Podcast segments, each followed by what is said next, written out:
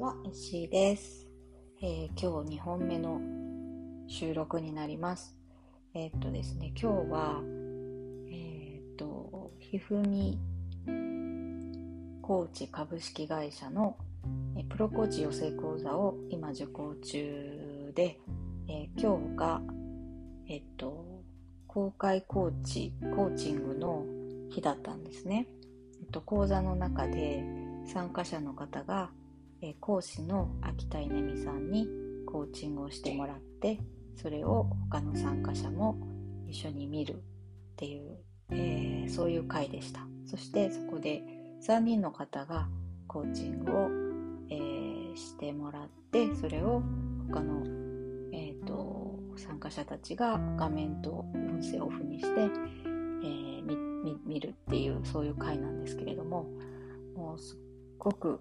感動しましたしたくさん気づきがあったので、えー、そのお話をしたいと思います。であのコーチングの内容ですのでどんな内容かっていうのは触れませんけれども私の感想だけ今日はあの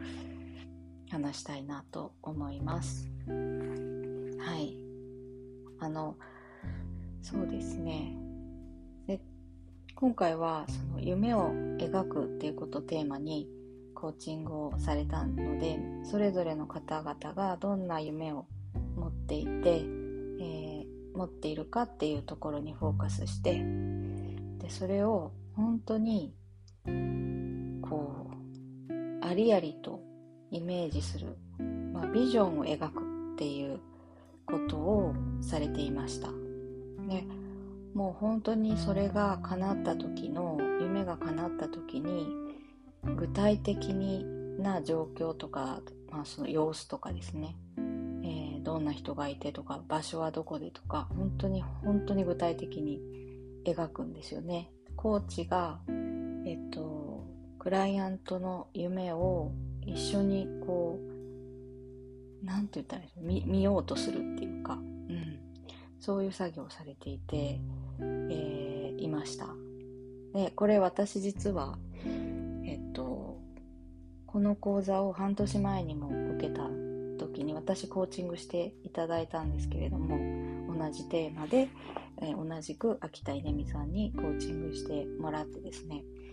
その時描いた私の夢のビジョンが今でももう脳裏に焼き付いてるんですよね。それぐらいその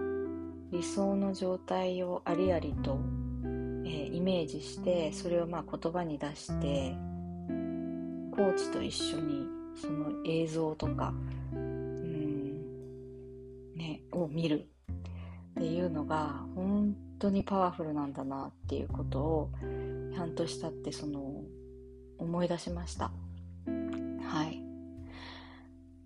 でですね、えっ、と、まあ、この 3, 3つのコーチングを見て思ったことはですねそのビジョンを描くことっていうことことがすごく大切っていうことが分かったこと。本当に後まで残るし、え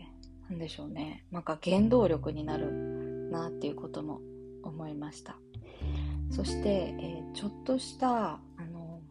まあ、質問によって本当にそのクライアントの方の心に触れる心の奥でとっても強く思ってることにその質問が触れた時にですね涙が出てくるんですよね。うん。その皆さんにも多分一つか二つはあるんじゃないかと思うんですけど私にももうたくさんあります。なんかやっぱりそこに触れると涙がもう溢れ出してしまう自然に。そういうことがあると思うんですけどえそこにそのコーチングで、えー、コーチがそのクライアントのそういった心の部分に触れた時に、えー、流れ落ちる涙っていうのも見ました。それが本当に、えー、見てて心を揺さぶられる、えー、体験でした。うん。で稲見さんはそれをですね涙が勝手に出るってことは命とつながっているっていうことだよっていうふうにおっしゃったんですよねなんかそれがすごくこう納得感があるというかそうそうだなっていうふうに思いました。はい、いやで本当に癒しの涙だなと浄化の涙だなっていうふうに見ていて思いましたね。あとあのクライアントがそういったそのビジョンを考えたこともないっていう場合もあるかと思うんですけどあの稲見さんは本当に何だろうその可能性は無限大でだよっていう、えー、ことを本当にもうご自身が信じているのであのすごくそっちの方へのこう理想に向かっていく何て言ったらあの磁石の磁力みたいな強い力があってですね、えー、クライアントの中にいろんなブロックがあったり、まあ、障壁があってできないなって思ってるだとしてもあのいやいやできるよっていう可能性は無限大だよっていうそういうそういうことがですね自然にもうあり方としてあるのでなんかすごく可能性が広がっていくような感覚になるんですよね。クライアントさんもそういうだんだんこう視界が開けてくるような、えー、表情されたりとかですね。そういうとこにも、あのー、見てて感動すごいなと思いました。で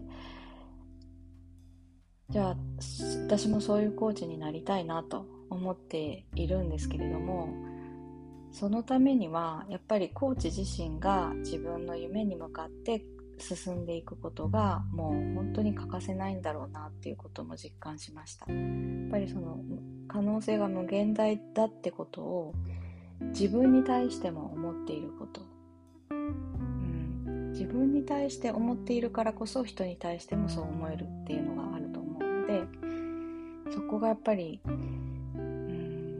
大切肝なのかなっていうことも見てて思いました。はい。ということで本当に、えー、この講座の学びが、あの、何でしょうか。本当に私には大切な時間で、今日も出席できて、えー、素晴らしいコーチングを見ることができて、たくさん勉強ができて、えーーチングした稲見さんとあとクライアントの皆さんと参加者の皆さんに感謝の気持ちでいっぱいです。はい、ということで、えー、今日はここまでにします。さようなら。